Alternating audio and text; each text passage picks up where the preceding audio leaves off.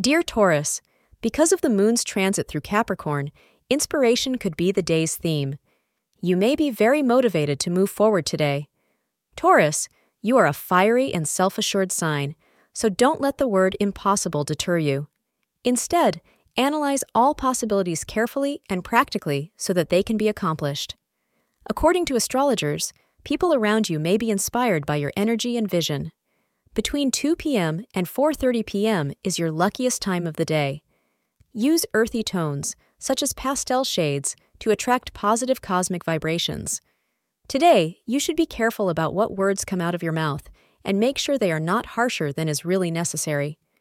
You may feel like you are just being honest, but your loved one won't see it the same way. You can rest assured. Be gentle today and watch your temper. It will save you hassles in the long run. Thank you for being part of today's horoscope forecast. Your feedback is important for us to improve and provide better insights. If you found our show helpful, please consider rate it.